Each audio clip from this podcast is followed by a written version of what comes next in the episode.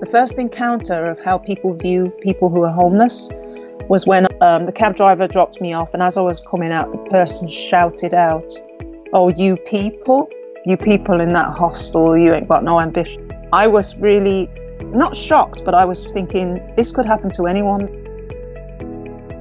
Have you ever wondered how it feels to lose everything you had? Your job, your savings, your home? Jasmine King knows how it feels. Several years ago, she had to move out from her apartment in London, pack her belongings, and step into the world as a homeless person. An estimated 320,000 people are homeless in the United Kingdom. More than half of them live in London. That's one of the highest numbers of homeless people in developed countries.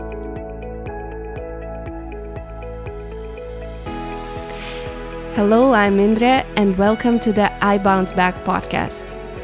This is episode 7 Fighting for Your Dreams.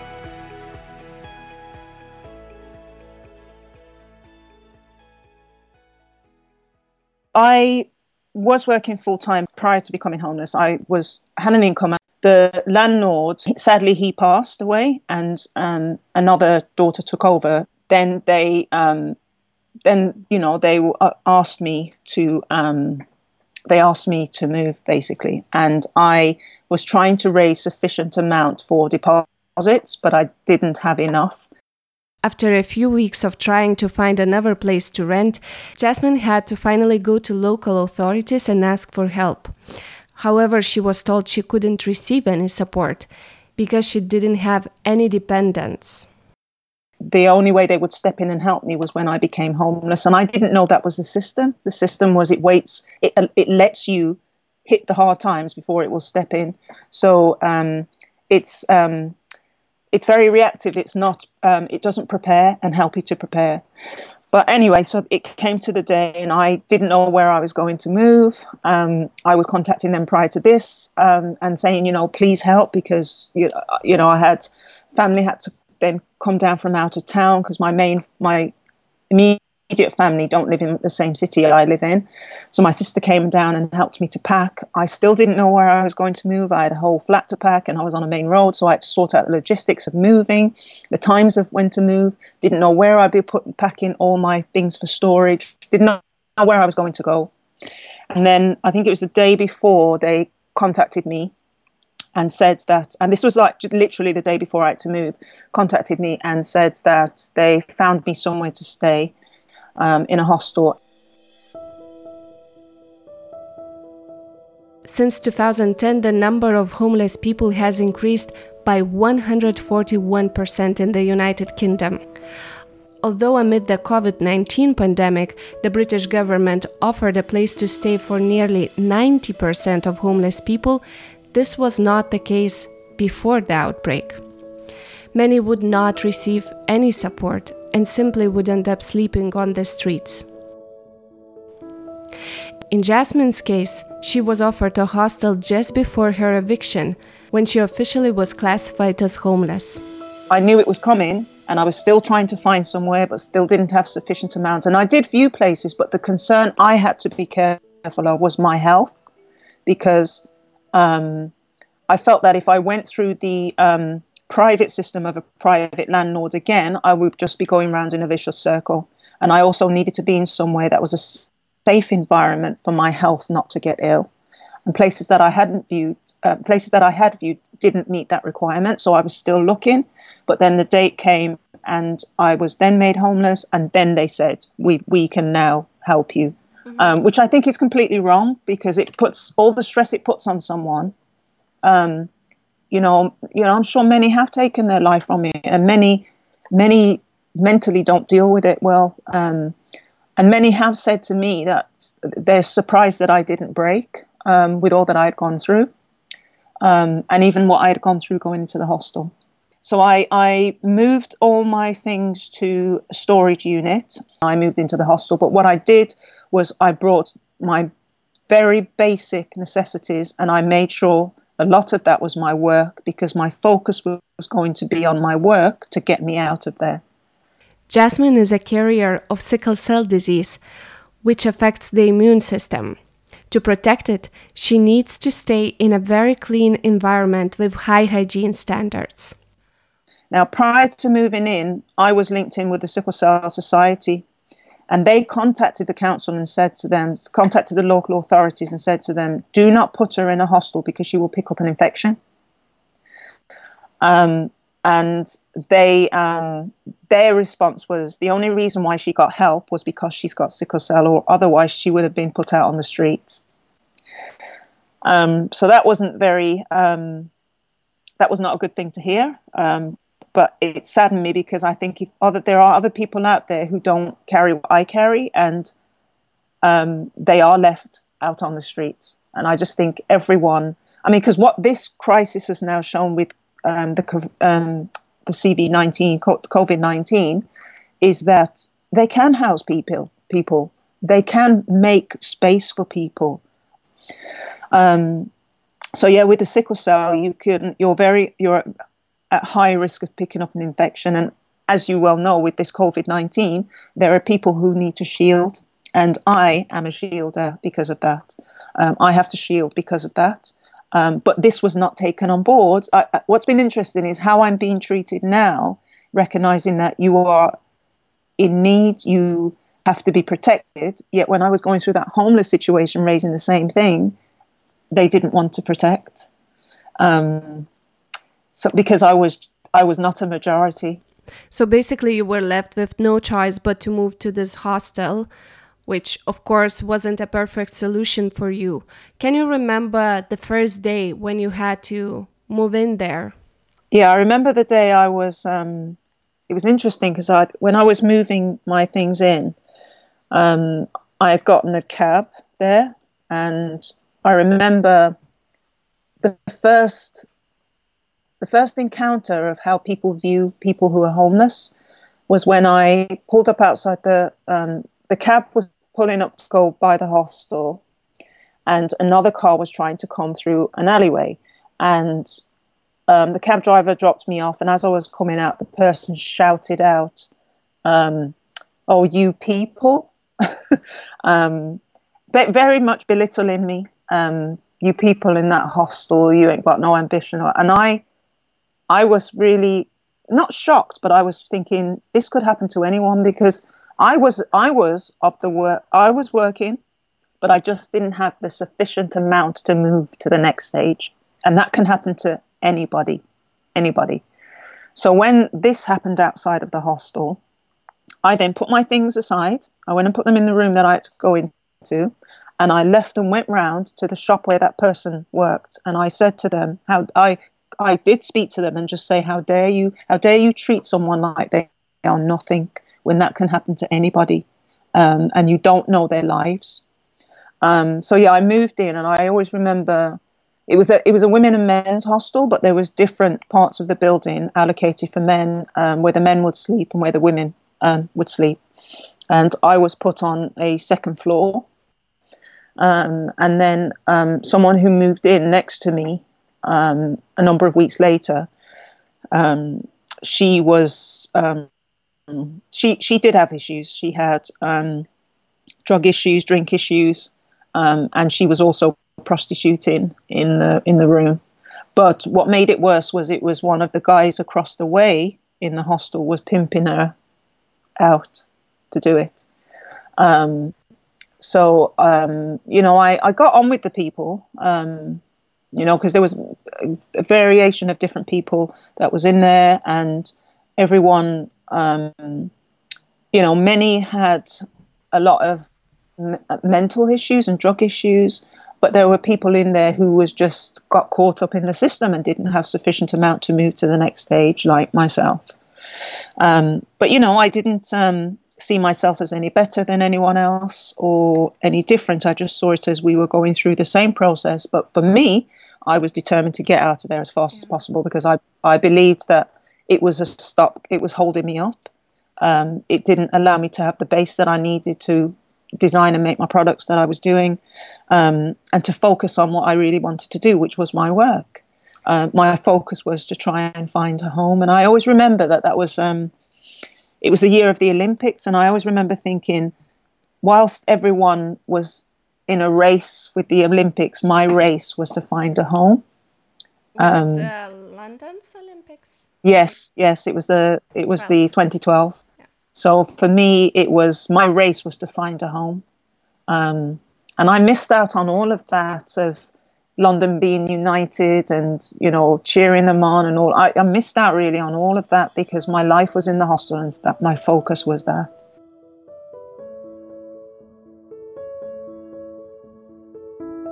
During her time in the hostel, Jasmine was fighting her case for public housing. She was also relentlessly trying to build her clothing business. What was interesting was that prior to moving out, I'd sent that. I think that was the year that Will and, or the, just before the, the year that Will and Kate got married, and I'd sent them um, some pieces of my products and also sent a piece in there for um, the Queen. And I remember I redirected my mail, and when I moved into the hostel, um, I received a letter from her office thanking me. And for me, that was a that was a thing to say. Just stay focused on what you're doing. You'll get out of here. Um, and I always remember saying to my sister, "I'm going to write back to them." And my sister said to me, "Why? What can they do?" And I said, "Can you imagine if they made one call. one call. I said, because this is holding me up from doing what I need to, what I really want to do. Did you ever um, write them? Yes, I did. I wrote to them and I gave them the names of the people of the local authority and said it would just take one call because this is what I'm aiming to try and do and this is holding me up. Um, but whilst all of this was happening, um, I was still trying to do trade with my products. I was still carrying on, and a lot of the staff could see this um, and see that I was literally just focused on my work and getting out of there. Um, so whilst that was all happening, my health was um, my health was dropping, and um, but I just thought it was the stress of being in there, and um, you know it wasn't it wasn't a wonderful place for hygiene, but it wasn't a bad place because you know I could have been in somewhere far worse but you know, I I still was jogging. I still was, you know, getting to know people in there and got on with a number of people and you know was just trying to encourage them to just say don't give up and just stay focused. And but for them i don't think that uh, for some i don't think they had a focus whereas my focus was my work. Um, my work and my faith got um, was strong for me. But but you know being a person of faith it was a challenging time because i couldn't understand why I was being kept in that situation when I believed in Christ.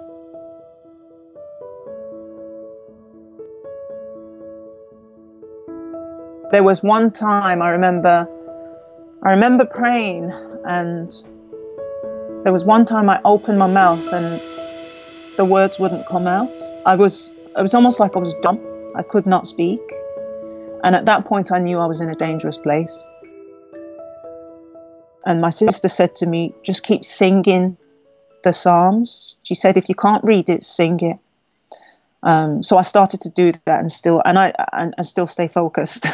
um, and I would always write to the local authority literally every day, send them an email and said to them, you can make good come out of this bad situation. Now, whilst this was all happening, my health was dropping. And then it was leading up to Christmas, and I travelled back to um, go and stay with family in the hometown that I'm from. And um, but prior to that, you know, as I said, my health was getting worse. I was having a lot of fever, thinking I was I had the flu. Um, and then when I got to my mo- mother's home, I uh, got there in the evening, and then when I went to bed, and early that morning, I had to get up and um, try and get to my mom's room to call the ambulance because I couldn't breathe. Um, the ambulance came and got my breathing down and suggested that I come with them or go to a clinic. And I took some money out of my wallet, shouted up to my mom, my mother, "I'll I'll see you later." And then um, when I got to the hospital, my breathing just went. It turned, um, they took an X-ray and there was a shadow on my lungs, um, and I was trying to not worry because my brother and my sister and my father passed of cancer, um, and my sister and my brother died young of cancer. So I was trying not to worry and hoping it wasn't that, so that my family wouldn't have to go through that journey again. Um, and then they came back to me and they said that they're going to admit me into hospital because they've seen a shadow on my lungs. And I, um, I couldn't walk two meters without being breathless. Now, that that baffled them, and it was also strange to me because I would be jogging seven miles, eight miles every three days, and I was still doing it whilst I was in the hostel. And I couldn't walk two meters without becoming breathless. And they said, "Look, this isn't right for someone that is relatively, you know, you're young and fit." And then they diagnosed me with pneumonia, and for Christmas and New Year, I was fighting the infection, um, trying to fight the infection. And then I remember my family saying and friends saying to me to stay in my hometown and don't go back. But I believed and I could consistently just hear, you need to go back because it's not finished.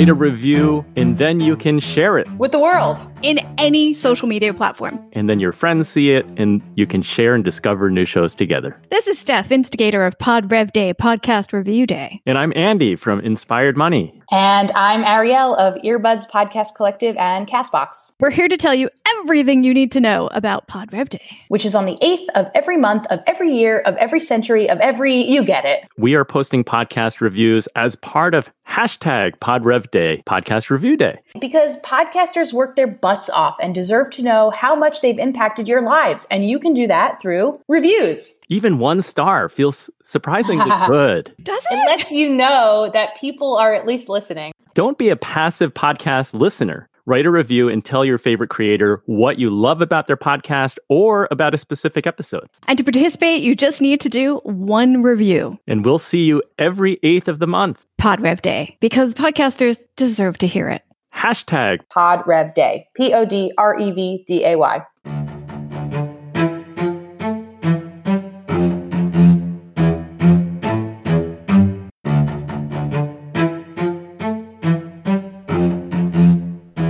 If you're listening to us on Apple Podcasts, Spotify, or Stitcher, don't forget to subscribe.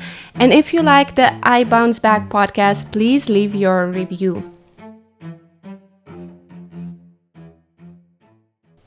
After staying in a hospital, Jasmine King got better, and despite her family suggesting not to move back to London, she returned to the same hostel. And something was waiting for her there there was a letter there for me. This letter was from the Housing Association. It said that they had found an apartment for Jasmine and she could move there after more than six months of waiting. What was so amazing, um, and as I said to you, I am a person of faith.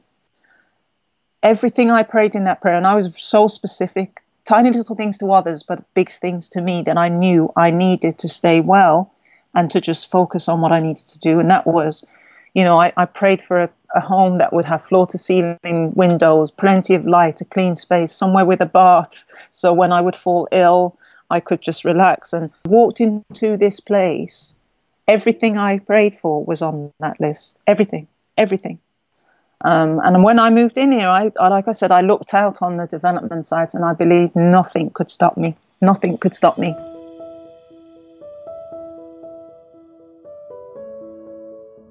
Once Jasmine moved into a new apartment, she got involved in the local community and started doing sewing and design classes. However, her main focus was her children's wear business. I was trained, technically trained as a tailor, and um, it was my sister that I followed, the one who passed away. Um, and we both loved designing and making, and but um, so we did a tailoring course and then um, I wanted to take it further. I mean, after my sister passed, I really wanted to take it further um, because I had a love for fashion, uh, love for creating. And then I um, I did my degree, and and then I was offered a position, a placement at um, quite a well-established high street brand, and started out on a menswear design team. Didn't really get to grow as well as I could have done there because again in many industries it's different it's different if if you're if you're not of the norm in there you battle to move up the scale um, of doing well there um, and so i wanted to also go into women's wear and then i eventually left there and then worked for other companies but then wasn't really enjoying it because of how what i'm used to and what i how i work um, and not just how I work, how teams work, and a lot other places that I'd gone to, it was very much about copying, and that wasn't about me. I was I was about creating.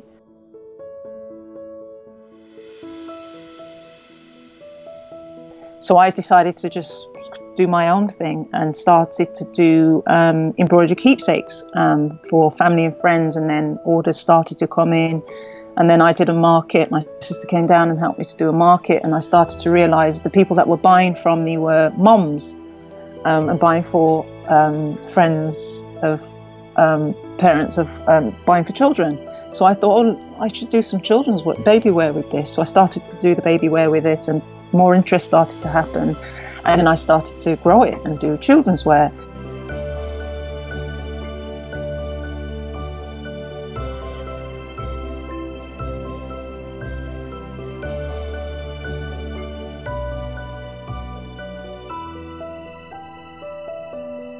Um, when I first moved here in the area, I was asked to um, maybe help to build community here. And I said, well, all I can do is really lend my skill sets of what I know, and that's doing design and teaching people to sew. So I would do some classes for the moms and um, their children. And then um, I stopped that because obviously I had to focus on really bringing in an income.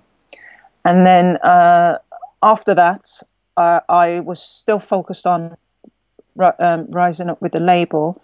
And then I was, when the new school came on site, I was asked to go into the school and to run a creative club there, after school club there. Now I thought I would just do it for one term. I thought I'll just do it for one term until I can sort out getting back into design again. And four years later, I am still there.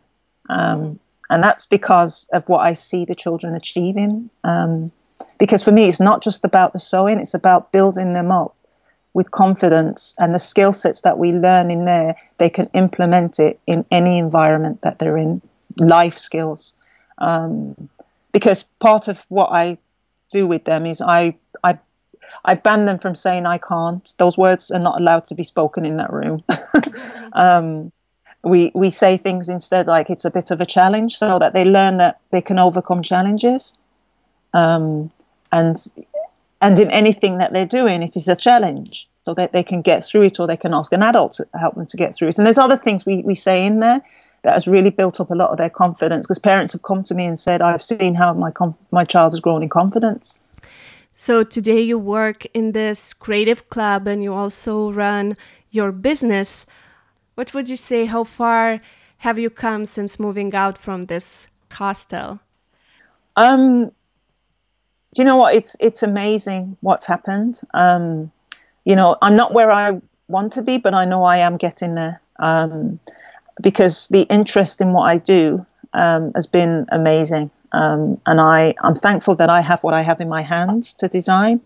Because my mom used to always say, sadly, my mom passed away last year, and, and a lot of what I know with design I learned from my mom. Um, so my mom's legacy lives on in the children because there was things she would show me to show them and they still do it and it's you know i just think what i give to them and they share with others no one can ever stop that. So you know like i said my mom's legacy carries on and and um and i'm just continuing continuing with the um with the business and it's growing it's growing. I've had interest i've had people come to say that they will support what i'm doing. Um, I'm trying to increase, you know, awareness of what I do. Um, so that means, so you know, that means people sharing what I do and people coming on board and following, and and you know, just tapping in and sending messages. Um, but I'm still doing the, designing the products. I am working on um, a new website will be developed soon, hopefully, and I'm trying to see if I can get space, um, a um, space where I can do um, have a studio space and I can do workshops there so that I can train people and do more workshops for the ch- children. Because what, as I said to you, what I've seen how they've developed its personal development, as well as obviously learning the skill, but they've developed personally there. And I just think that's priceless. Um, so yeah, I'm just I'm I'm very yeah, it's it's amazing. It's amazing what will come from this, and I hope that you know we can stay linked in, and you will come back and see how it's developed. Oh, absolutely, that would be awesome. um, one quick question that I want to touch upon I saw on your website uh, that the business that you carry on is an ethical business. And it's not a secret that it's more expensive to have ethical products. So, why was it important for you to grow an ethical business and and choose maybe not the cheapest path? So, my vision is, you know, like many um, who design products, you you want to grow, but growth comes. Um, how that growth can come is that you may well have to approach countries where um, to get manufacturing done to keep your costs down, and sadly, those countries they don't always look out for. And a clear example is what's happening out there in the design industry, where big companies are not honouring paying um, factories who they've placed orders with. So it means that a lot of the factory workers in different countries have no income coming in because big business and many of the Western world are not honoring what they said that they will do. Um, so, as I said, to grow the business, I need to manufacture, and I really, really want to manufacture here in the UK. I understand that I will have to make greater payments so that people can um, cover their costs, and I'm happy to do that. Um, but that also needs to be reflected in the cost of the products. And I do get people who want to just buy it because they love it and they really want to support um, something that's manufactured here. Um, but you get people who are coming and saying, "Oh, that's too expensive," but that's because you know we're a society that are so used to having things cheap, but they don't look at what cheap means. I mean, this COVID situation is really letting people reflect on what cheap means, and cheap means people cannot survive more people will become homeless, more people will, will struggle and not be able to provide for their families and themselves. And I really hope that, you know, this government honors what they say that they will do um, because, you know, what they have been showing us in the past has not been, it's not been kind to their fellow man. It's kind to the one who looks like them.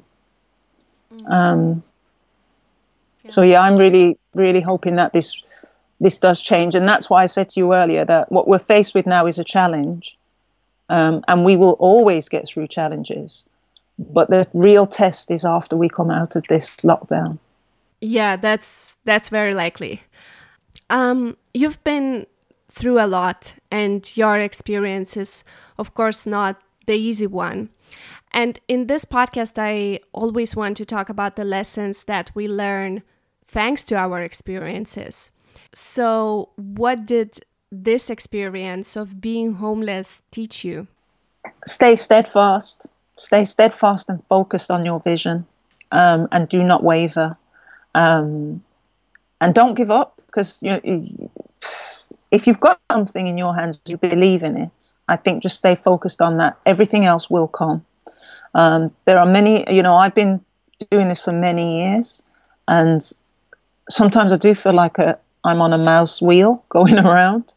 Um, but then I see little glimmers and little movements and think, okay, just stay focused on that. And like I said, with what I see with what how the children have developed there, um, that alone is something that they will carry throughout life. And I just think if more people can tap into that, not just children, but if more people can tap into that, then I've done what I was put here to do. And did your experience change your opinion in any way about homeless people? Um, not change it as such. It made me more aware of how people are viewed, um, looked on like they are nothing. Um, and I do, I do, I do feel for people because, you know, I,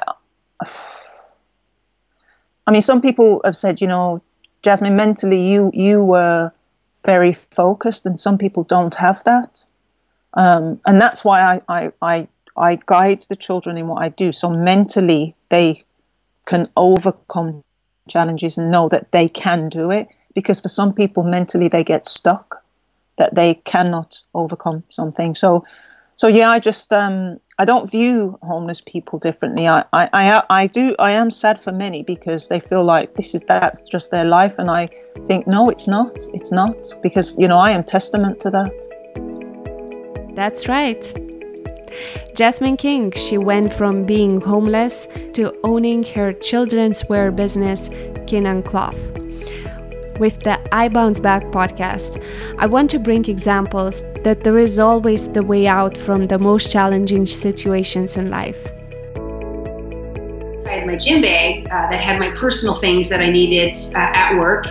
Um, there was a dead prairie chicken, and there was blood dripping all over my personal things, and that was a that's when I realized this is a this is a serious thing. And my boss actually tried to convince me not to make a complaint on July 1st, don't forget to tune in to a new episode Stop Bullying Me Now. Stay safe, keep going. I'll see you in two weeks. Bye.